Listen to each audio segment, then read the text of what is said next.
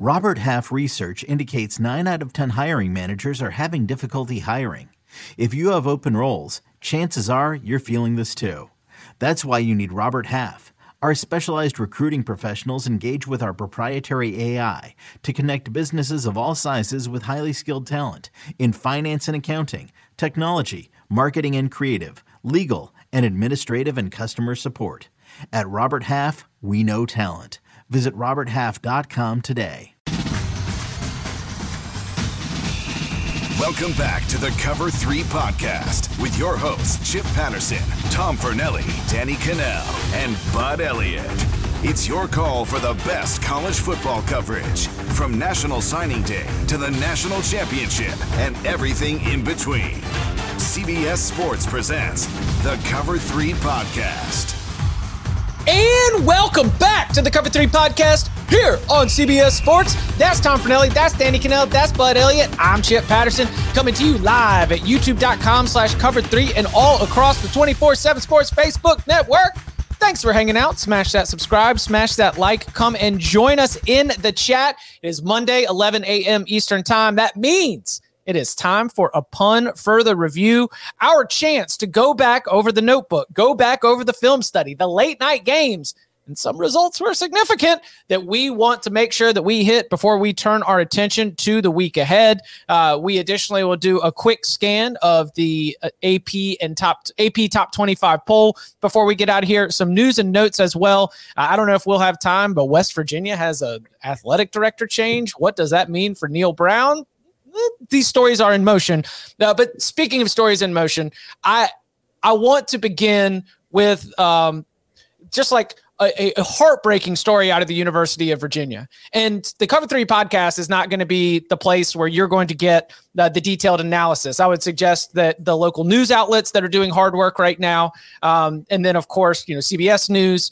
This, this is a story that is devastating for the Virginia football family for the Virginia University of Virginia community, as, as it's scary. You know, as as we are sitting here right now, uh, police say the suspect is a former football player, and local news outlets indicate that the victims include members of this Virginia football family. The campus had a shelter in place situation. Everybody staying uh, as the suspect is considered armed and dangerous. Awful, awful stuff. And I, I just wanted to say we are not going to ignore this story but we do want to send like our absolute love and support because it is a tough day. It's going to be a tough week. It is going to be a tough conclusion to the season and beyond for the friends, for the family, for the teammates, the coaches, the staffers. This, this is the kind of thing that is um, very much outside of our purview, very much outside of our expertise. So please, you know, send send all of our our love uh, to the University of Virginia family because this is a this is a tough day here for uh, Virginia football. Yeah, man, it's, it's that's just tragic. I, I Chip, I, I, think you said it, man. This is it. Just you just you feel for the families, you feel for Virginia football. This is just sucks. Yeah. Mm-hmm. Um. They, and again, like if if you would like more breakdown of the latest of the news of the details, uh, please go follow the local news outlets. I think the only job of the Cover Three podcast is to send our love and support to the families and friends of the victims and to the Virginia football Virginia community and to the Virginia football program because this is like heartbreaking mind-blowing kind of stuff. So uh, our love to you. Uh, you are supported and we know we've got a lot of Virginia fans that love the cover 3 podcast. Hope you're doing all right. Um, we one of the things we like to do in upon further review is get a chance to circle back to some of the late night action. And one of those late night results, as we indicated during the instant reaction show, was a spot in the Pac 12 that looked like it would get just a little bit hairy. It is the second loss of the season for the UCLA Bruins. They lose at home 34 to 28 to Arizona because that Jedd Fisch team, Tom, what are they always doing? They play hard. Yep, they're always playing hard. They are playing hard. Fourth win of the season for the Wildcats. A little sidebar here as Arizona now has Washington State at home and Arizona State at home. Are they going to make a bowl? I don't know. Next week or so, we'll certainly tell a lot with that. But I think the focus really needs to be more on the UCLA side of things. Uh, USC was a big winner on Friday. Another team that we didn't get to break down quite as much on the instant reaction show since it was a Friday result. And usually we're so stuck in the moment on Saturday. So I wanted to get started looking ahead to that USC UCLA game. And I wanted to ask initially, based on our review and everything we saw, what went what do you think went wrong for UCLA? And is it concerning as we look at the Bruins the rest of the way? I I think really it was a pretty simple approach for Arizona. They let Zach Charbonnet run the ball. They were fine with UCLA getting what they wanted on the ground. They just tried to take away the explosive passing plays from that offense, and they did a very good job of it. Like there were some big plays because you know it's still UCLA. They're going to hit some deep shots, but you know DTR finished with only 245 yards passing. And if you just look at the overall explosive passing rate at the end, looking it up, they finished with only 12.8%, which is very low for them on the season. In fact, now UCLA has played three games all season in which they finished with an explosive passing rate of under 13%. The first was in the season opening win against Bowling Green, but the other two were the loss to Oregon and now the loss to Arizona. So it seemed pretty clear that the defensive game plan was just try to keep it in front of you as much as possible. And Arizona did a good enough job of that to at least limit what UCLA did. And then they also combined it with Jayden de Laura having a very good Jayden de Laura game. Yeah, I, I, thought the the escape jobs by, by Jayden de Laura uh, were really impressive throughout. Like I, I, went back and watched this, and I, I thought UCLA had good pressures dialed up for the most part, and he really made some superhuman plays. I mean, yes. 28 for 315 was pretty good. Arizona was able to kind of run it a little bit, um, and really it was him on offense. Uh, them cashing in their red zone chances for touchdowns was a major theme here. UCLA obviously uh, did not do so, and they only scored 28 uh, despite having 465 yards of offense.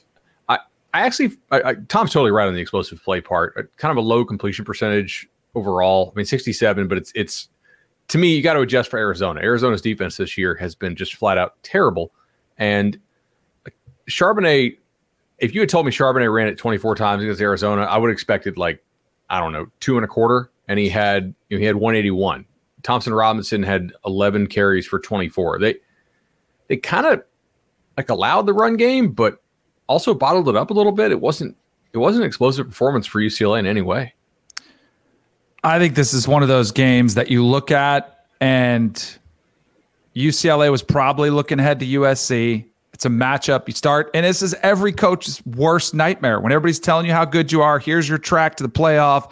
Here's who you can beat, and this, and then all of a sudden, you play an opponent who you're almost a three touchdown favorite against, and all of a sudden it's 14 nothing, and it's like, uh oh, we forgot we have a game to play this week. The defense to me was probably the biggest disappointment. The inability to shut down Jayden de Laura. I mean, I thought this was a UCLA team that was much more physical, and they showcased the physicality with being able to run the ball offensively.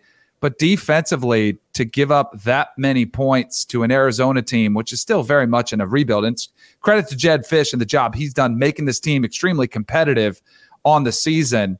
But this to me is what happens when you don't show up and you know, I also think Dorian Thompson Robinson is really great story. He also had Bobo in the back of the end zone, which possibly could have, you know, turned this game completely different. And then we're talking about, hey, there we are. I thought it was a devastating weekend for the Pac 12, too. You know, okay. just in yeah. general, the losses that were there. I mean, they had three teams in the thick of the playoff race, and now all of a sudden it's evaporated to one. And, you know, UCLA's got an opportunity to screw this whole thing up for the Pac 12. It was By a disastrous weekend. Exactly. It's a disastrous weekend for the Pac 12. They, like, the game started like Arizona punted on the first possession of the game. Then UCLA went three and out with a terrible punt that gave Arizona excellent field position. Yeah. They went and scored. UCLA gets the ball back again, gets a first down, but then it's another quick three and out. Another bad punt gives Arizona short field position, and they go down the field and scored. It was like a 14 nothing hole right off the bat. And it was just, yeah, they came out a little flat a couple of some bad special teams play that put them in a hole that they just weren't able to fully dig themselves out of is it a structural thing with this UCLA defense or a personnel thing? Because the thing that stood out to me was if you are having escapability problems with Jayden de Laura, what's going to happen against Caleb Williams? Who's going to be able to make you? Because initially, I'm looking at USC. Oh no, they lost Travis Dye, and and while they have other good backs in that room, I thought that he was really important to what they do, allowing that passing game to really be unlocked. But if Jayden de Laura is able to have that that kind of creation when he is under pressure, even when UCLA seems to be in the right calls or you know trying to get into the backfield, is is this going to be something that you think can continue in that matchup against Williams and uh, the USC offense? I mean, Caleb Williams is a very good player. So if Caleb Williams is able to run around and scramble in the pocket and avoid pressure and make things happen, I don't think anybody will be surprised. But I think a lot of what Jayden de Laura did in that game is not sustainable. I will put it that way. Like he's, yeah, it was, it was a very ball. much, yeah, it was hero ball, kind of like Johnny Manziel, peak Johnny Manziel kind of football, where it's like even like I was having like stress attacks just watching him run. Because if you watch Jayden de Laura run, he holds the football in his one hand and he's pumping like this. and it's like I, I'm sitting there waiting for him to fumble like a billion times, but yet he never does. So it was just I I think it's a problem that yeah, Caleb Williams can exploit it if it happens because he's very good, but again, I don't, and I don't think there's you know like yeah, Caleb Williams yeah. can get it's, out and like burn you on third downs. That's what I saw. Yeah. You've got a third and long situation. UCLA dials up the right pressure. You've got to commit because you've got stud wide receivers out there on the edges. And then oh no, here goes mm-hmm. Caleb Williams to run for like nine yards, get out of bounds, and keep keep a drive alive. Do you have stud stud wide receivers on the outside? Like I think you do, but like is how healthy is Mario Williams? How healthy is Washington Jordan Addison? Even had had a splash play against Colorado. Like that's what that dude. That dude can go. Yeah, I mean, you get reminded that even down on number four, number five, like on that depth chart, you've still got some really, really good football players. One hundred percent. I, I think it is much more sustainable for Caleb Williams than it is for Jayden de Laura. Uh, but to me, like if we're looking to do like a little like early thoughts on this game, the, the health of both teams is going to be absolutely vital, right? Mm-hmm. U- USC on defense? Are they getting Eric Gentry? Right? How how healthy is Goforth? Like d- dudes like that who really matter, especially Gentry. Like that defense does appear to be different without him. Like they have been just flat out terrible over the last couple weeks defensively, probably worse than UCLA has been. Uh, to be honest, if you think about the opponent, and for UCLA, I know they got a couple guys out on, on, on defense in the linebacking core. Are they going to get Kaz Allen back? He's an explosive weapon for them on offense. I think the injury report here is going to be really interesting to watch this week because those guys seem to matter on both sides of the football. And I, I mean, to me, like UCLA has looked just as good as USC has for the most part this year. Yes, like they they destroyed or not destroyed, but they soundly beat a Utah team that USC lost to, and both these teams have offenses that I think should be able to score quite a bit. I mean, we talk about what's wrong with UCLA's defense, and certainly it's not great. How many did Arizona put on USC? It was just Quite as many, right? Yeah. Can't uh, remember the exact. Like two weeks ago. Yeah, yeah, it was 45 to 37. Yeah. So it's not like USC completely shut down the Wildcats either.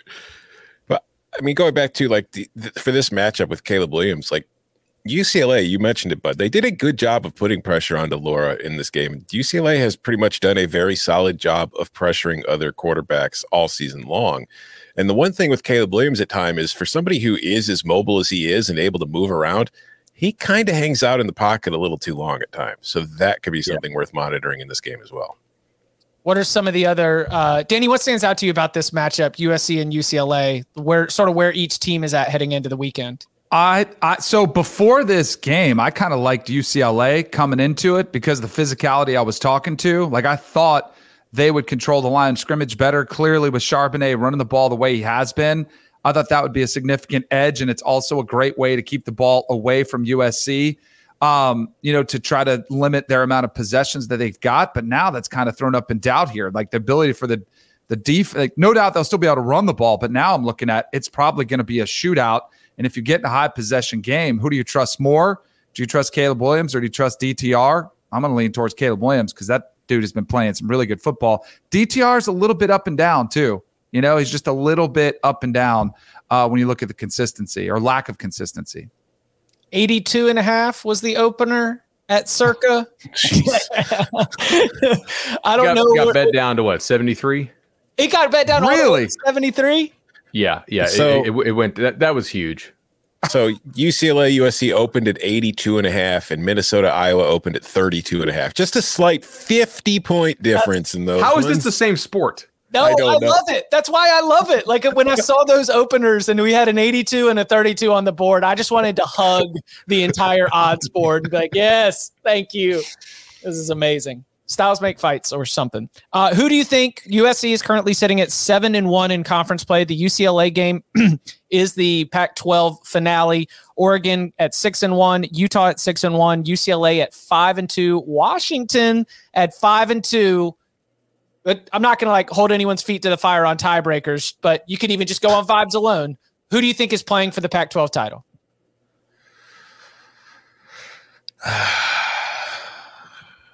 Obviously, eight and one USC. USC could lock up at least one of these spots. Well, yeah, if if USC wins, it's automatically in. I'm just because you've got Utah and Oregon this week, and Mm. I mean, Great I game.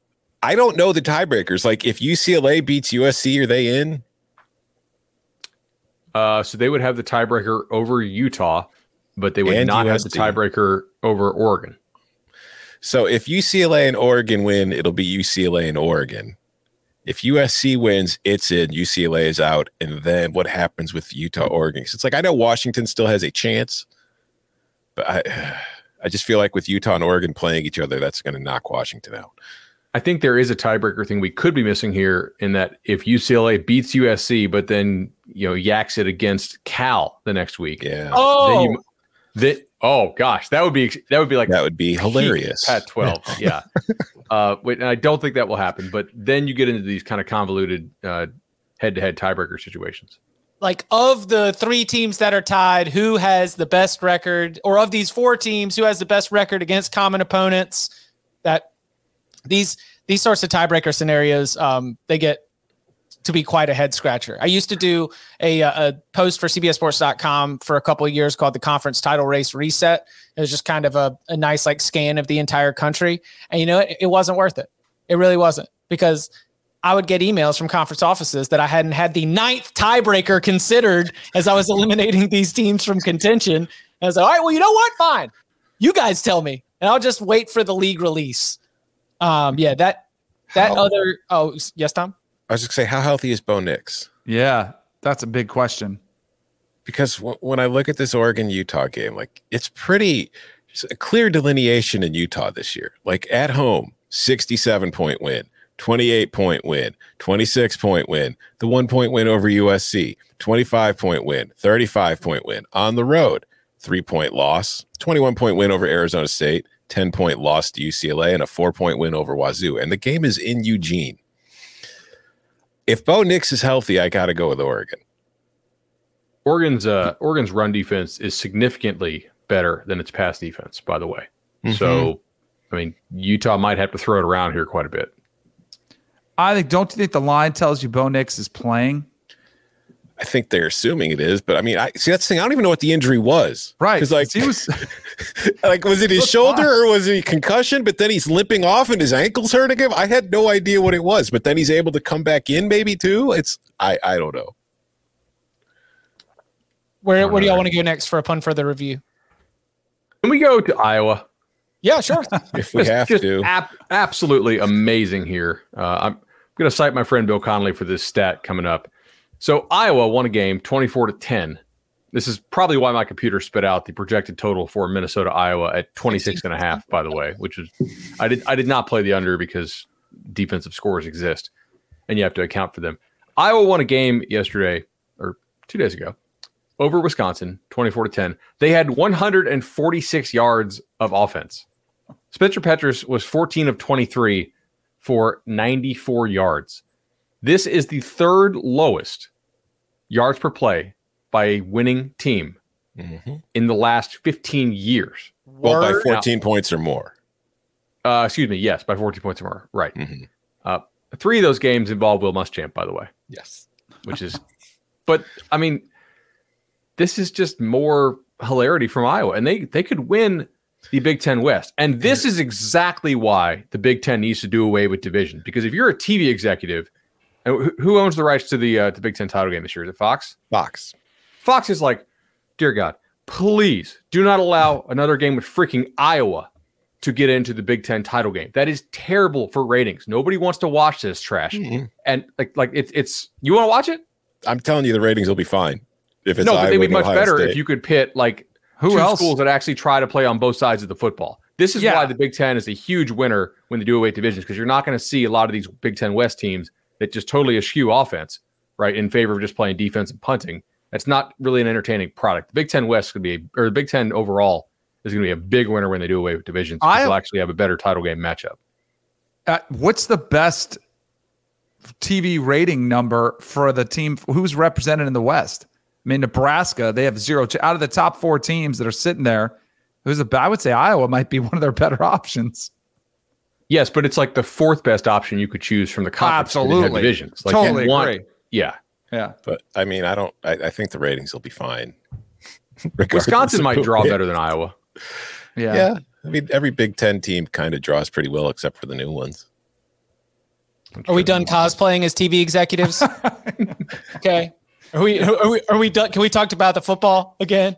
No, but no, Iowa is now the favorite to win the West. I think based on you know just who they have left to play and like the kind of simulations of who's most likely to win. So it's just hilarious to think because you mentioned it was like I can't remember what the exact number was, but it was the lowest yards per play that they've averaged all season. Two point one five. Yeah, and that includes the loss to Ohio State, which I think it was like two point five six, and they won by fourteen points. So Iowa, everything is working. Uh, extend, Extend. Ferentz. Brian uh, Broyles Award winner. Yeah. yeah, for sure. I mean, their if you, touchdown can, drives, you the- can the figure out of it is ways- Awesome. if you figure out ways to win that much playing that bad, you got to be doing something right. That's all I got to say. Uh, their touchdown drives, they featured a total of two first downs. Man. It was. It was admittedly just as funny to be rooting for Wisconsin to move the ball in this game. By the way, because you know we were. Tom, I think Tom, we were in lock agreement, right, on the over, but just because you'd watch the Iowa offense, which you've gotten used to, you know, the way that they handle their business and this Iowa team. But then you would need Wisconsin to move the ball, and Graham Mertz ain't getting it done.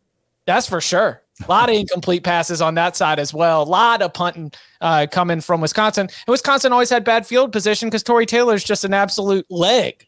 I mean, it was that was a that was, that was a tough beat at 34, but The throws okay. were there, but Graham Mertz was late. mm, tough. There were there were a couple plays I felt like Wisconsin had it, and he was just a half second too late, and ended up with interceptions because of it. looking at the uh, more sort of like conference title race conversation, particularly as it pertains to the Kansas State Wildcats. Uh, reports from multiples, including Go Power Cat, which is, of course, the fantastic 24 7 sports partner for Kansas State. If you're a Kansas State fan, come on, man, get over there, sign yourself up for an account. It appears so Adrian Martinez's leg injury will cause him to mix to cause him to miss four to six weeks. That means Will Howard is in the lineup. And while I am disappointed for Adrian Martinez in terms of um, his hopes and dreams for what was going to happen this season, I ask for the sake of the Kansas State offense, does Will Howard being under center or at the helm of this offense in shotgun sometimes, um, does that mean that Kansas State's got a better chance at being able to win the next two games and get to Dallas with a chance to try to win a rematch against TCU? That offense hasn't been bad with Adrian Martinez, but it's been better with Will Howard. It's certainly more balanced with Will Howard. So I don't think it's terrible news for the Wildcats now. I think it's a blessing in disguise, especially if you get this version of Will Howard, the 2022 version. And I'd even go back and say if he was playing against Texas, they might have won that game. Um, I just Adrian Martinez was a great story, and they were maximizing his running ability, but it really they had their limitations in the pass game. And all of a sudden, with Will Howard, it's opened up this pass game, which I don't think anybody saw coming. So I absolutely think this is the best case scenario for the Wildcats here moving forward. I, And I, I, think also would be a little bit nervous if you're TCU having to face this team again with a comfortable quarterback, not you know one, two, three, you know throughout the game. I wouldn't be surprised if Kansas State is favored over TCU if they, if they make the Big 12 title game.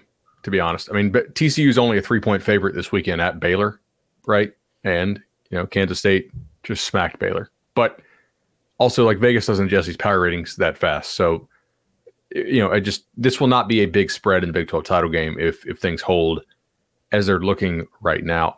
My only real hesitation on this is that Kansas State thought that Will Howard might be better. They got to see Will Howard a couple times. They still chose to go back to Adrian Martinez. So, what does that say about how Will Howard is as a practice player? What does that say about his knowledge of like the whole playbook? Because and we can say that sometimes coaches make the wrong decisions on quarterbacks, and they do, right? I mean, l- look at Utah last year. They started uh, what's his name, who was kind of terrible, and Cam Rising didn't come in for three or four weeks, and 15 they had for 15 in the spring game will have you falling in love with Brewer too. All right. I will say we don't know. Like Adrian Martinez transferred to Kansas State, we don't know what promises were made. That's- also, I don't even know if it's past promises, but you've also the staff has only seen one year of of Adrian Martinez, and they've Howard seen a lot more of Will Howard. Yeah, and he was 54% as a like career percentage heading into the season. Like the- exactly. maybe So it's the scars of previous performances that led to I I think that's what it is. You can talk about seeing ghosts and seeing things. Uh oh, what if what if the ghost of Will Howard's past comes back at the end of the season? Feel like you could trust somebody. There's also there's so many intangibles that go to. I mean, Adrian Martinez, I think, was a great leader. You know, you come in, he's played a lot of football. He's got a ton of experience. The team was kind of handed to him. I think you got to be really careful monitoring those situations because if you benched him, you don't know you don't want to split locker room. But although now I think again, kind of going back, I do think he provides more. But is there a bad game in there? Possibly for Will Howard.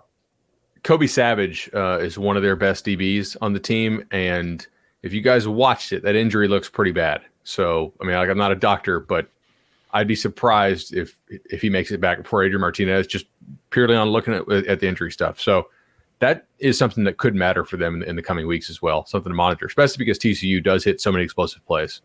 Yeah, the 24/7 Sports Go Power Cat report says like sat on Savage likely done for the year. Yeah. So That Martinez sucks for him. out 4 to 6 would give him a shot at coming back for the bowl game, but have him out for final two games of the regular season of the Big 12 title. If they make it there, uh, Savage uh, will again uh, likely done for the year according to Go Power Cat. Uh, our thanks to gopowercat.com. go powerhouse. Can we can we uh, uh, upon further review our show Sure. from Saturday evening? Jordan, can you play this?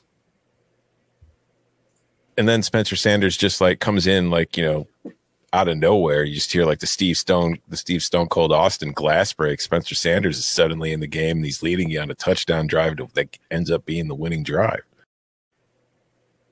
Steve Stone Cold Austin? I I didn't catch this late night Saturday. We're all pretty tired, but we got a number of people in the comments uh, that that that blew this up, and, and they they asked me to to give Tom a chance to to see if he actually knows the name of you know legendary wrestler. Stone Cold Steve Austin. Okay, there we go.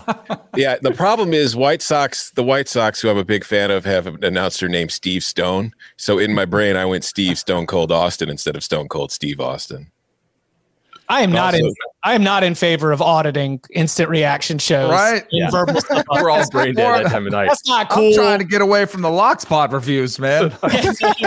Yeah, seriously, can we get a clip, Jordan, of all Danny's locks from the last month and a half? this was not my idea. This was not my idea. Officer Elliott over here. Dan, Dan, Dan, Danny's locks are safeguarding the crypto. Um, can, can we do UConn? Yeah, 100%. All right. So, like, shout out to Jim Mora for, for getting another win. Like, there is some chance that UConn goes bowling. I have no idea how the heck they pulled this off. It is Oh, yeah. uh, The, the numbers do not suggest No. a win for No. the UConn Huskies at all. not at all. So I was like, okay, maybe Liberty's kind of banged up, whatever. Their quarterback was 22 of 36 for 201, which is not not good, but it's not uh, not the worst performance I've ever seen. Iowa would certainly take that. Uh, UConn had 318 yards of offense. Liberty had 474.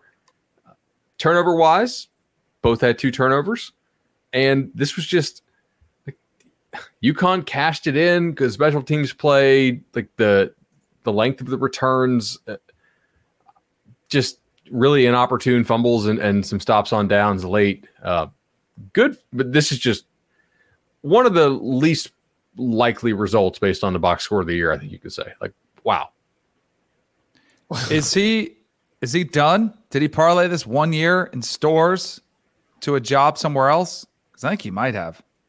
It I is mean- pretty. That's a tough place to win. yeah, He's got brand Yeah. recognition. I don't. I, I think he's gone. I think he's gonna. But- I think he's.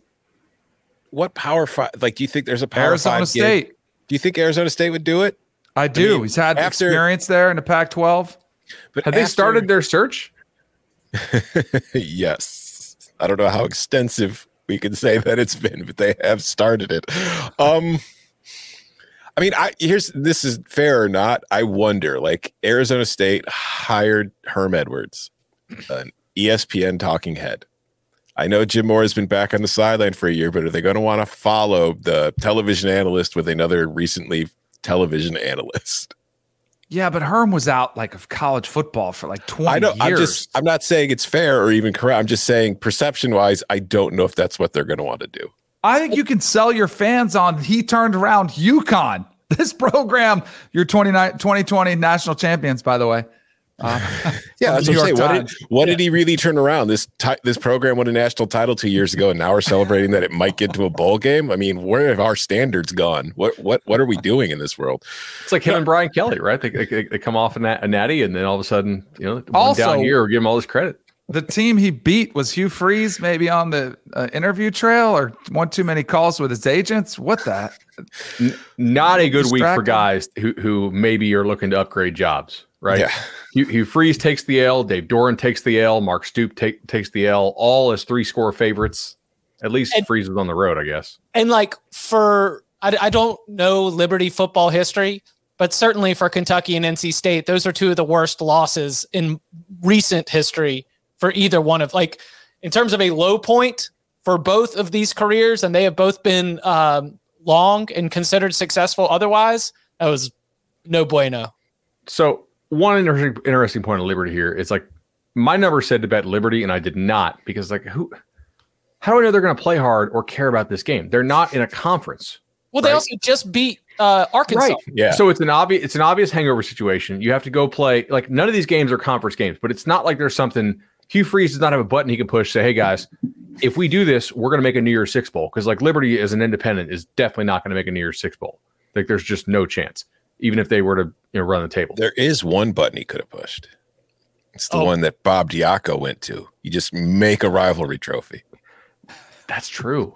Civil conflict. yeah, that's what I'm saying. Why didn't he Oh, do that? Not thinking I two steps you- ahead. I wish I had a hidden camera when we did our production meeting with Bob Diaco when I was covering games. Because I'll never, it was one of the more bizarre ones. First of all, you weren't allowed to talk to coordinators, which is also, that's always a red flag. Like, why don't you trust your coordinators to talk to us? It was like his first year. He told us how he, the paint colors were flawed, that they were too gray, and that his team was low on vitamin D. So they were going to turn it around by changing the paint colors and taking supplements of vitamin D was going to be the key to turn around UConn Husky football. And we walked out of that meeting like, did we just hear what we heard? Like, we didn't hear much about building a roster, building like X's and O's. We got to get tougher. It was the paint scheme and the vitamins that they were taking. There wasn't enough vitamin D. They I needed trust more me. I lived in. Connecticut. It is an issue, but you got you got to find your way around somewhere else. They needed more vitamin Diaco. When you hire an Instagram influencer as your head coach, I guess. Wow. well, he's, I mean, he was uh, all about the energy vampires. Yes. right? Yes. And, and it's, it was the first thing I thought of when we were hearing about Jim Mora and this haunted, haunted house. I was like, Diaco was right. Are energy vampires around UConn football. You got to get them out of here. Oh, man. Coming up on the other side, the Clemson Tigers got right. Or did they? Plus, more of our upon further review and maybe some conversation about the future of the West Virginia football program. All that and more next. If you are watching live on YouTube, you just got to see a promo for Tulsa King on Paramount Plus. And if you are watching live on YouTube at youtube.com slash cover three, we've got a great opportunity for you right now because you can enjoy Tulsa King and the many fine offerings of Paramount Plus thanks to a 30 day free trial premium plan that we're going to give away right now. So here's the deal we got a lot of people watching this show, but our likes to viewers numbers, eh, we, we don't like what we're seeing. We ask you at the beginning of every show to subscribe, to like the video. And so if we get the likes up to 150 likes on this video right now, we will give away a 30 day free trial for the Paramount Plus premium plan here on the show. So if you are watching live, go and like the video on youtube.com slash cover three. We'll keep track of it. And then someone who is watching live right now, if we get the likes up to 150, will get an opportunity for a 30 day free trial for Paramount Plus. You know what to do. Go ahead and get those likes up. Where do we want to go next for upon further review? Where does Texas go from here? I know you guys talked about it a little bit on the uh the post game um the reaction pod. Great to hear Barton too. That was awesome. That was awesome. Um they're in a little bit of a predicament, right? I mean, w- with Quinn Ewers, who hasn't been playing great, do you because if you go to Hudson Card, you're gonna lose Quinn Ewers. You might lose him anyway. Ah, I mean, is this just Arch Manning wait? Like, just we can't wait for Arch Manning to get here? Are they at that position? He was on the sidelines on Saturday. So Is like, he, and I'm assuming he's early enrolling, right? In January. I mean, that's the trend. that I don't know. I would assume so. There are a couple schools that don't allow that that are still around, like some private schools, like Danny down by you. uh, Aquinas doesn't allow uh, ear- early enrolling. You have to stay with, with your your graduating class. Uh, Would it shock you guys if, if Texas like post after this year comes out? It's like, yeah, by the way, like Quinn Ewers was hurt. I, No. I'm not saying that, that he was, but like he does look different in the last month, and we knew about the hand thing, but he just is not accurate uh, at all. Like like the last three or four games, his play has been uh, been pretty pretty subpar. Um, I I always like the it's easy to talk about quarterbacks when they're great, right? It's also easy to play quarterback when everything is going great. That's why I like to watch quarterbacks. How do you respond? Like I, I don't ever feel like I get a really good evaluation on a quarterback until I've seen him throw a couple pick sixes and have a rough game. See, all right, what does he do the next game? And what does he do the next drive?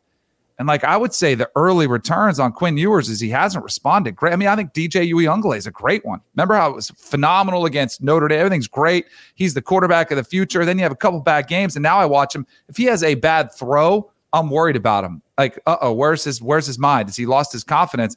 And Quinn Ewers, I don't know if he's lost his confidence, but man, the body language, and I don't love to be the body language police, but it is very indifferent um, from the quarterback. And I get he's young, but I'd want to see a little bit more angry energy or something that's just not what you're getting from Quinn Ewers on the sidelines. That you guys see that too? And I mean, the, and then you saw like the the screen grab of his face was kind of like I don't know if there was like um, an RBF for quarterbacks, like a QBF. I guess. I mean, like I think that's how you would describe it. I want to get a T-shirt with QBF. Um, it just looks like it's just an indifferent attitude, and I get it doesn't matter that much, but there's a Jay Cutler esque, um, Josh Rosen, kind of. you know. Yeah. yeah, like. Think- I, I wrote about it in the Monday after. It hasn't been published yet, but a question for you guys because it's something I wrote about. 22 games into Sark's tenure. What's different? Nothing. Yeah, what is different at Texas that hasn't been the case there for the last since Mac hell since they lost the BCS title game to Alabama? What has changed under Sark? they got significantly better from year one to year two, I would say. Which It remains to be seen. Did they though? They're no, I, I think four. qua- quality of play. I don't think there's any doubt. I mean, But I mean, if let's go back to Tom Herman, who went went seven and what like I can't remember. They he was did they seven go or eight and- wins a year. Eight. and- His first year, they got to a bowl game. The next year, they went ten and four and beat Oklahoma. Sark's first year, they went five and seven and they beat Oklahoma. But the Oklahoma Herman beat ended up in the college football playoff. The Oklahoma Sark beat is, might not get to a bowl game. So I just it's it's the same stuff to me. It's like, oh, the recruiting classes are great. Well, they were great under Herman. He had top five classes. They were they had top ten classes under Charlie Strong. They had top ten classes under Mack Brown. And it's just nothing but mediocre results after mediocre results. And it's like I'm watching this Texas team, and it's got a ton of talent. It's usually the most talented team on the field. It doesn't win games, or at least it's not winning games as often as they should be. And it's like I'm just we're into the second year, and I'm sitting there looking at it too across the field is Sonny Dykes. And last year, TCU was a program that looked dead on its feet. Like the players seemed unhappy, the coaching staff seemed unhappy. They went for a reset. Sonny Dyke shows in. This is a team that's 10 and 0. It's already clinched a spot in the Big 12 title game and might get to the college football playoff in year one. Sark's in year two, and it's still like, well, they just need more time. And I just, I, I'm not very confident in what's going to be happening there. I don't know if I- Arch Manning, like, is Arch Manning the latest savior who's just going to, you know, I, I don't know. So a couple things on that, Tom. Number one, I agree with you that like like the actual win loss results are not getting better yet. But if you look at like under the hood, I do think that they are getting a lot better. Like this is the best Texas team in a number of years to to my eyes, right? Like the, the they got the one that beat that Georgia team that didn't really care to be there, I think, in the Sugar Bowl, you know, whatever. Uh, but this is a I think this is a quality Texas team that has losses that are really only by one score, right? Like nobody has blown these guys out. Their wins are generally pretty impressive overall, right? Like they they I think we're the considerably better team against Kansas State, although the way they kind of held on there uh, was a little bit scary. I think Sark is legitimately improving them along the lines of scrimmage uh, to where, like, if you're going to be a bully, you have to be able to bully people at the point of attack. The, the young offensive linemen who they signed that are playing right now are playing well, especially the Banks kid. And even if you thought this was going poorly, if you're Texas administration, I almost never advocate for like, hey, hold on to this coach because of his recruiting class. I just think that's not a, it's kind of putting the cart before the horse. With the Arch class, I do think it's different, right? Like, like he's kind of the Pied Piper of that class. They have a lot of kids who are taking notice of that class. They have a chance to finish with several more five stars down the stretch. Uh, I think I you, Tom brings up a really good point though. They've all they've had top three classes before Mm-hmm. and it hasn't translated. And how do you think like I I I totally I hear both sides of what you guys are saying and I agree with both of you. But how do you feel if you're a Texas fan and you've got all this talent and you're you're probably going to watch TCU play Kansas State in the Big 12 championship game and you're sitting at home with you know four losses. That's How do you feel tough. if you're Greg Sankey? Like, hey, Texas, Oklahoma, like we're, we're we, we sure we got the right teams out of this league? See, like we're looking at we're looking at a Texas team that's going to be eight and four. Maybe they need to get out of the Big 12. yeah, we're looking at a team that's going to be like eight and four, maybe Soft going to win a bowl game. I get mean, a lot of get get a lot of momentum going into the offseason and then start next year in the top 15. Where have I heard this story before? And while it's not like College Station. but I'm saying it's it's every year in Austin. We can make fun of College Station all we want, but it's been the same damn story in Austin for a decade, every single offseason. But it's to me like it's not a hard and fast rule. But typically when you make the coaching change and you bring in the hire, while you don't have to see like the team winning 10 games in year 2, you tend to know by the second year if it's going to work. And hmm. I haven't seen anything from this program to this point that's happened on the field that makes me think this is going to work. It's the same inconsistent thing every week. It's like the offense plays well, the defense plays like crap. The defense finally comes out, plays an amazing game against the top offense in the country, and the offense can't do a damn thing. There's never a complete game. And it's been the story for that program for a decade. This has the scheme been upgraded under Sark? Yes. I remember a think lot of play frustration. is fine. Yeah, play calling. Especially defensively. Like they're playing really good on defense. What? Shout, hey, Shout out to Gary Patterson. Yeah. Mm-hmm. Yeah. Well, I mean, if like Patterson's archaic views on, you know, like player rights and stuff it aside, like, the guy clearly knows scheme. So if he doesn't actually have to like coach the, the team and, and manage the, the players and roster, I, I think that's a great addition for Texas. If you look at how TCU tuned that guy out last year, that's why I'm, I'm out on the idea of Patterson, you know, coming back as head coach. But Here, here's the other thing for me, though. Going back, I'm sorry to keep harping on this. No, uh, it's a good discussion. Sark Yeah. was doing the same thing at Washington, except at the time Washington was terrible and it was good.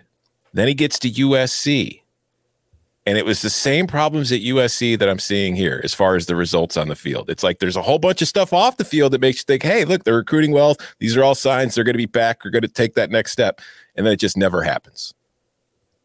I- it's like Lucy you don't think they've the taken football. a step? You don't think they've taken a step in how they're playing? Like I, I think that like this year's Texas team beats the They're- crap out of last year's Texas team. Yeah, and this year's Texas team is still only six and four. Last year's was five and seven. Yeah, but So this is sort of process versus results, right? Like how, how are they He's playing? won half how his are they playing? games. He's I- won I, half I his. get that. The process is great, but do you get judged on your process or your results? Well, if you're a decision maker, you better damn sure look at the process, right? You better say like, are they playing better? They're playing a lot better. We are, and we're six and four. Is that what Sure. our goal is? with more talent than probably how many Yes. games have they been favored in that You're, they've lost? you're like I said, you are right, the so better lost to- team every week, and your process is well, but maybe the process isn't that great. Their losses are what? Bama by A one point. point, when Ewers gets knocked out. All right? Mhm. At Texas Tech, when Texas Tech makes a makes a boatload of you know fourth Mhm. down plays, and Texas, I thought played better Texas Tech in that game, and they, they lost by a field goal. Right? They Mhm. lost to Oklahoma State by a touchdown on the road, and that was Mm-hmm. when they still had Sanders. Right? That wasn't the backup yet for Oklahoma State. It was like a month ago. Yeah, and you got shut they out the second half. They did, no doubt, and they and they lost by one Coached score in the second half. look, one of the hallmarks of good teams when they don't have good records, but like you can tell that they're playing better, is that their wins are generally a lot more dominant than their losses are. And I'm not Iowa saying State Sark's doing a great job. Iowa State was a 24 21 win. They nearly blew a 17 point lead to Kansas State last week. We're about a play away from Texas being on a three game losing streak. The process doesn't seem what, to be doing all that well. Being three plays away from undefeated or four. But I like your point. so was it's like- Nebraska and Scott Frost last year. Remember they were the best Yeah. three and nine team we've seen. Like at some point, like I I could see totally see both sides because I don't think anybody should be calling for Sark to be on the hot seat yet. But it definitely is going to be heated coming into next year. And at some point, to Tom's point, like this is almost 15 years now where we've tried. this is coach number three or four that we've tried to make change just for change sake, and you get the same exact result. Mm-hmm. Yeah, and I'm not sitting here saying they should fire Sark or look for a new Yeah, coach. I'm just saying I'm Listen. not very optimistic about where this is going. I don't think it's going to work. Can I swing this to another team in Texas that I saw some interesting comments? Did you guys see what Jimbo said after the game?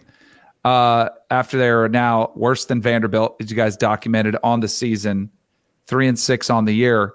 He had a quote, and I played it back on the radio show this morning. But he said, "Hey, I can," you know, he's talking really fast. He's like, "Hey, you can talk all about scheme you want." He said, "But everybody's doing the same things." He's like, "We're just we're just not executing very well. Everybody's running the same concepts. Everybody's running vertical and smash routes, and you know, every, everybody's doing the same thing."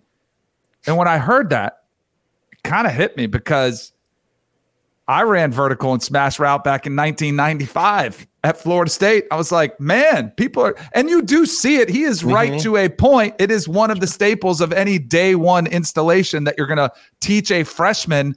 All right, here's four verticals. If there are two safeties, one of you guys are going to bend it off in the middle. And if there's one safety, you're going to stay right up the hash. And here's the quarterback. You're going to read your safeties. Smash concept. All right, you're going to have some sort of stop routes on the outside with corners behind him. He's right. They are staples in every offense. But where he's wrong is not everybody's running these all the time anymore. like I remember so vividly. I was on the Atlanta Falcons and Dan Reeves was kind of it like he had been fired from the Giants where I was. Then he goes to Atlanta and Chris Chandler was the starting quarterback and he was so frustrated with the offense because everybody was very predictable. Everyone's, you know, it's we were awful. We were losing a lot of games. And Dan Reeves came into our team meeting on Monday. We're watching film and it was usually you split up offense and defense, but if you suck, they make you all sit through both sides. You can call everybody out. And before Dan Reeves gets up there and he goes, I'm telling you, I've been calling these plays since Tom Landry was the coach. They're the same plays. They're just not being executed. And it was like deja vu all over again. What Jimbo was saying is, well, we're not executing that great. And I could not disagree more. But the fact that he addressed it does make me think he might make a change. Like, I think he's just kind of, this is his last gasp. I'm going to tell you guys. So he's on record too if it doesn't work out, which is going to be really interesting how that works out because you, I mean, uh, this is fascinating to watch this dumpster fire unfold and just keep getting worse because there are some, they could go spend and get anybody they want to as an offensive coordinator. But is Jimbo going to let him just have free reign, which I think he should? Is he going to collaborate? How is that going to work? And if it doesn't work, what do you think Jimbo's going to say? I told you guys, I told you what, you know, I told you it wasn't the scheme. And I, it's not Yeah, healthy right now, obviously, You- stating the obvious. You Once guys know Jimbo. Jim. time. Go. Good. Tom. No, I was just gonna say you guys know Jimbo far better than I do, but I don't see that happening. Yeah, I, I You do don't not think he'll hire an I don't buy coordinator? the I don't buy the Garrett Riley stuff. No, I, I I think he's gonna be like, you know what, the offense is fine. I know what I'm doing. Dig in the heels. If you don't like it, pay me eighty five million dollars to go away. Like, do you really He's like got your, your leverage. I I mean, look, how lucky is Auburn that Gus Malzahn won those final two games, right? in 2017. Remember when he beat Georgia and beat Bama back to back? Because I, I really believe that Auburn was going to let Gus out of his contract to go to Arkansas, where he's from, and that Jimbo would have taken the Auburn job, not A and M. I think A and M was always a leverage piece there against Auburn, right? Now that contract extension that Auburn gave Gus really like it cost him some money, but it didn't cost him a hundred million dollars. Like they that that that's kind of a blessing in disguise that they they end up having to pay that much money to buy out Gus. I, I covered Jimbo once upon a time as a beat writer, and he had a five year plan for turning over the uh, the play calling duties. Never really materialized. He literally said, "What are we on year like fourteen of that now?" yeah. Um, look, I, the thing is, Jimbo's one hundred percent correct here that everybody's running these concepts. They do. The problem is that they also run concepts that are one guy reads that are just straight shot plays, right? Where mm-hmm. like look what Tennessee does. Do you think Hendon Hooker is reading everything out no. every time? Do you think the NFL likes what they see in Hendon Hooker? Hell no, right? Like that's not an NFL concept, but you're not coaching in the NFL. You are coaching college football, and there are a certain number of times a game you need to be dialing up shot plays where it's we're not trying to have you find the open man. We're trying to run our routes like Lincoln Riley does to get one guy open, to screw with the defense, to create a coverage bust. We're not like every play does not have to work against every call, and that's the fundamental flaw in what A&M does. They want every play to be able to work against any defensive call if you read it out correctly, right? That's not what best college offenses do. There's a certain number of those because you can't run shot plays every play. Otherwise, your success rate would go to hell and your explosive play rate would be off the charts and people would kind of figure it out. But they do not do that near enough. The best colleges offenses do that because I don't think Jimbo believes in it. I think he thinks that's kind of BS way to run offense. But guess what? In college football, that's what works. Hell, the NFL offenses aren't even doing that anymore. The NFL offenses are running the same things. Everything's designed to get one guy open. Mm. Also, if there were lasers at the top of the field goal posts uh, in the Cowboys stadium, Texas A&M might be two and eight. I think the streak comes to a weekend though of not scoring 30 points against an FBS team. UMass comes to town. Arkansas State oh. just scored like 40. So RIP to the streak. It, it, it lasted 54 weeks. UMass plus uh, 33 and yeah, a half. UMass plus 34 and a half. Yeah. UMass quarterback Brady Olson got hurt in that game. I was going over some notes this morning. Uh, by the way, I believe Chip asked or Tom asked, where does Texas go now?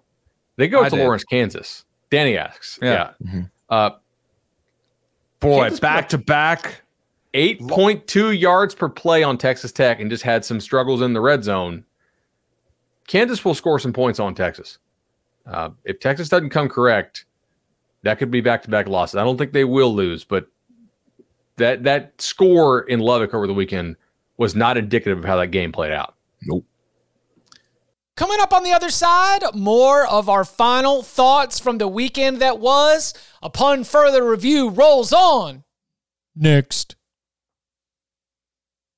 We didn't get a lot of conversation on Clemson over Louisville. We did mention that Malik Cunningham appeared to re-injure his hand. He did not return to the game in the second half, and I, I think that does need to be taken into consideration because a deeper dive shows that Will Shipley put the ball on the ground twice, lost one of those fumbles. Thankfully, you know Phil Mafah got a little bit of a a heavier workload. DJ Uiagalelei didn't have quite the same turnover issues entirely across the whole body of work, but in terms of productivity, less than 200 passing yards.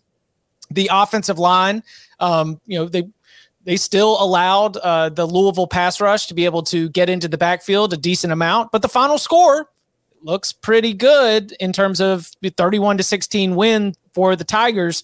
Miami's up next. They are significant favorites there. Uh, South Carolina in the finale, where they will be significant favorites again. But now that North Carolina has clinched the ACC Coastal Division, the ACC championship game is set between Clemson and North Carolina. The Tigers, sitting at nine and one, still do have a path to the college football playoff. They just need a bunch of teams to lose. But in terms of the quality of play, do you feel like Clemson is does Clemson have a path not to the playoff, but does Clemson have a path to being able to be playing uh, a higher uh, caliber of performance by the end of this season? Sure. Yeah. I mean, they, they still have quite a bit of talent. Um, this score, by the way, like Chips, you said, like it looked comfortable. It was extremely comfortable, right? This this was a thirty-one to what thirty-one to ten game uh, mm-hmm. because they don't kick the extra point if you score at the very end literally the last play of the game was a Louisville touchdown. I mean, this this was for all intents and purposes a three score win. They did knock Cunningham out of the game, and we mentioned Louisville's pass rush. It's a it's one of the best pass rushes in the country, guys. Like we've talked about this. That's how they beat Wake Forest. That's how they gave Pitt a good amount of trouble. And Clemson, I was actually kind of impressed with how they handled it, given that they were down two starters on the offensive line. In, in uh, mm-hmm. I forgot the kids' names now, but they're they're on my sheet. Uh, and then they also didn't have Trenton Simpson. Xavier Thomas, uh, I think he might be done for the year. year. Yeah. Uh, but they still have a lot of talent on defense. They move the ball decently on offense. And Clemson to me is not a top three team this year. They're probably not a top four team. They may not be a top five team, but they absolutely have a path to the playoff. No doubt. Like, think about this. They beat Florida State by multiple scores in Tallahassee, right? FSU has a pretty good chance to run the table from here on out. And that'll be a top 15 win for Clemson on the road. And also, if they beat North Carolina, that'll be another top 15 win for them. And their only loss will be at Notre Dame, which the committee seems to respect. Notre Dame's seven and three. Mm-hmm. Yeah, yeah. They, but they lost at home to Stanford and Marshall. Like you gotta let that go. Those, yeah, you can't let that go. It's on their resume. We've said this a bunch on here too. Notre Dame is going to play a ma- massive role in the playoff, and yet they won't be in it because if they go beat USC, USC goes on to win the Pac-12 as a two-loss conference champ. Like then that opens the power- door up, and it's a good loss. Like it's not that bad. It's Notre Dame. They just beat USC, so it's not that bad. They're absolutely, or for USC, it could potentially put USC over the top if USC beats them pretty well. And you're comparing a one loss USC with a one loss Clemson. Like Notre Dame is going to be a factor in this thing going back to Clemson's offense, though, like they've the passing game has disappeared. And it's something like you mentioned earlier, Danny, when you're talking about DJ's confidence. Like if you look at their first eight games of the year, as far as passing goes, they were averaging 0.18 EPA per dropback. The last two weeks against Notre Dame and then in the Louisville game, they're at negative 0.23. They've had an explosive passing rate of 5.9% the last two weeks like you're going up against North Carolina, and I understand that their defense is not good, and you're probably going to have some success. But if you find yourself in a situation where you get down to the Tar Heels in that game, and you kind of have to pass to get your way out of it, even against that secondary with DJ's kind of confidence right now, how confident are we that Clemson can dig itself out of that hole? Not confident. Um, not super confident. Although, like UNC's defense, yeah, it's hard for me to really buy in, but they have played somewhat better in recent weeks. Uh, I, I think there's something wrong going on at Wake. By the way, like I don't, I don't think we have time to get into that today, and I don't, I don't want to speculate what it is. But like they don't, they don't look right to me overall. They don't look like, like, like a typical Dave Doeren coach team. Also, I did say that Clemson won by multiple scores in Tallahassee. That's wrong. FSU had two garbage time touchdowns that made that look somewhat respectable. I mean, it was 34 14 by the time like you FSU just, had more than half their yards came yeah, in garbage time. Yeah. You just remember what the score was when you started finalizing your notes on the game. Yeah, exactly. Like, okay, what, at what time are the, are the committee members turning this thing off? Probably at the time it is 34 14 with 15 minutes left. Um, yeah, I, I just haven't, uh, I, the, the game was a, a, thorough victory. I do not think it answered. Louisville is a quality opponent. I do not think it answered all of the concerns for the Tigers moving forward. Thankfully, the remaining competition is the remaining competition, and that until they get to Charlotte, um, we'll we'll see if they end up getting tested. But I do agree that the way the first half of that game goes will be tremendously important. And no matter what the um, advantage is, then it, Clemson will never be safe. All right, we want to get a couple more notes here before we get out of here. But we asked and you responded. We got 150 likes on YouTube at youtube.com slash cover three. So if you are watching the show right now and you would like a chance at this 30 day free trial of Paramount Plus premium plan, drop your Twitter handle in the chat right now.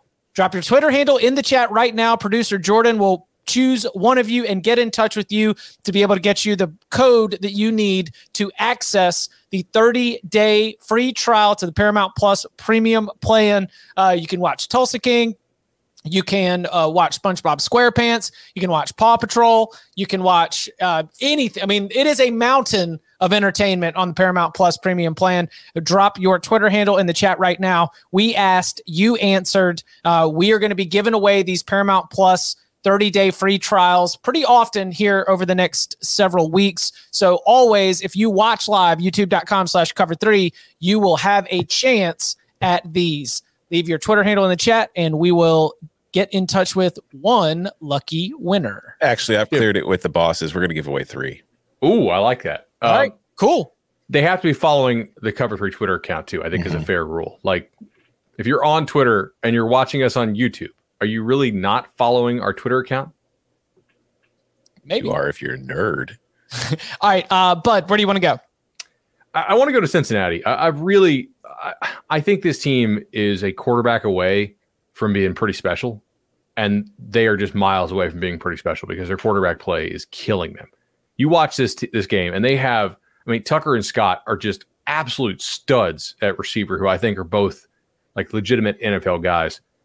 They had 310 yards total against East Carolina and won the game. I really don't think they were the better team in this game, but explosive plays in a single game setting really can win you games. They had a like a 75 or 80 yarder, they had a 55 yarder, they had a 90 yard kickoff return, and their quarterback Ben Bryant, who I think has Cincinnati fans really freaked out that like what is happening with Evan Prater, who was a pretty like highly rated young guy, one of the best recruits in the history of Cincinnati. He he can't see the field. Ben Bryant was 14 of 30 Mm-hmm. for 244. I mean, over half of his yards came on two throws on the game. Like their success rate in in the toilet just they are so bad. Like they just can't complete passes. And and it, it I do think it's quarterback play, man. Like they they got guys wide open over the middle, deep, even some short stuff. He just can't hit them. It, it's it's really kind of nuts. Like they, they're re- relying just solely on on just throwing screen passes. Uh, Tom, they were uh, they were one of eight on passes that traveled at least 15 yards in the air, and a lot of those were, were WTFO. You know what? I got I got a suggestion. If Evan Prater's not the guy, if coaching staff's not confident, we talked about this a little bit on Saturday night. Bryant came from the MAC. It's not working out too well, but there's another MAC quarterback right now in the state of Ohio. Mm-hmm. Maybe. I, I hate doing this to, to G5 staffs, but this will be Yes. part of the sport going forward, yeah. right? Like if you have an absolute stud like Kurtis Rourke, who we, we actually shot a short video about today, check out the Cover 3 YouTube page, short section, if you haven't yet. It's coming out, I think, this evening because they play tomorrow night on the MAC uh, at Ball State. I kind of wonder if, if if he enters the portal, is is he not going to go somewhere a little bit more elevated than Cincinnati? Mhm. But he would kill it there, no doubt. You know, it's not even Power Five programs that have to worry about it anymore. After the loss to Iowa on Saturday, Braylon Allen had to answer a bunch of questions about rumors that Michigan had been reaching out to him to transfer. And then Jim That's Leonhard been going even, on all week. that's what I'm saying. Not, Jim not, not Michigan reaching out, but the rumors. yeah, Jim Leonhard had to address the fact that, you know, teams possibly reaching out to his players. It's just like, yeah, it's anybody now, man. It's just it's wild, wild west out there. Lose a couple games in a row, somebody's talking to your guy.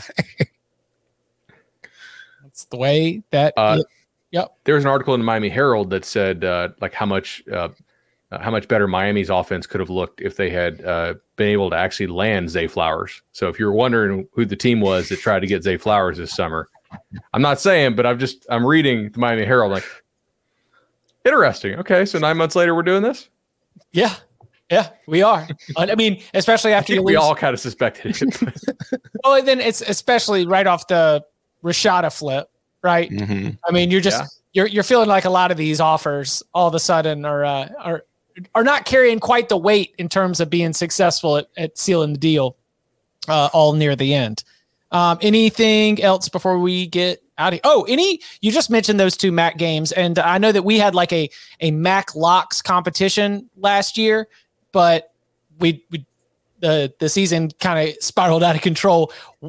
Does anyone have a read, a thought, or a lean on the MACtion for at least Tuesday? Bowling Green at Toledo, Ohio State at Ball State. Toledo favored by 15 and a half against the Falcons, and Ohio, as we as we just mentioned, uh, favored by four on the road at Ball State. Ohio, it's a wagon. Don't look back. yeah, I, I think oh like I'd rather have Ohio than Ball State there. Um,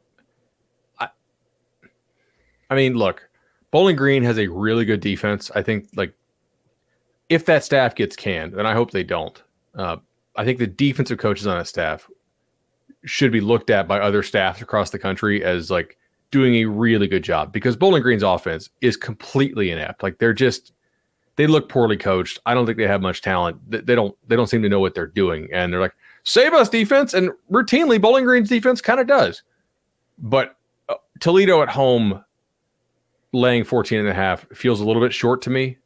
Uh, just how many times is Bowling Green's defense going to have to defend short fields here? Ohio is a wagon. Tom Fornelli said it. Is that going to be the Twitter tip? Uh, unless something changes drastically with the numbers, Twitter tips got to wait till the day of game. But yeah, right now you could probably expect to see a tweet about Ohio being a favorite tomorrow. What's weather looking like here? Because Ball State runs that that air raid stuff in Muncie, Indiana. Let's check real quick. Let's see. Muncie, Indy. Ooh, Tuesday. We are looking at uh, 38 degrees, rain, and nine mile an hour wind. Rain and snow in Muncie, Indiana on Tuesday. Yeah, it's going to be cold, but it doesn't seem to be too breezy according to my forecast. Seven to nine. Oh, and late. Oh, it dies down. That's at the uh, yeah. uh, height of the day. Sun powers the wind. Mm-hmm. Once the sun goes down, it's going to get down to about four to six miles per hour. So I don't yeah. think it'll be that big of a problem. Okay. Air raid, science. Air raid should be okay. All right. We will be back on Tuesday night with our college football playoff rankings reaction show. And reminder that will be coming during the break between the two college basketball games. This is the Champions Classic. They will be revealing the new top 25 uh, in between the, the two games of the Champions Classic. So the exact timing on that, like we're gonna say nine ish, but we'll see. Uh, as soon as they do have the one through 25 all laid out and officially announced, then shortly after that, we will be going live at youtube.com slash cover three with our reaction. Then we'll be back on Wednesday at 11 a.m. Eastern time uh, with more to break down from the week ahead. And Thursday, 11 a.m., another edition of Locks. You can follow him on Twitter at Tom Fornelli. You can follow him at Bud Elliott3. You can follow me at Chip underscore Patterson. Gentlemen, thank you very much. It's criminal when they do that CFP ratings show between the games. Criminal. Somebody should go to jail.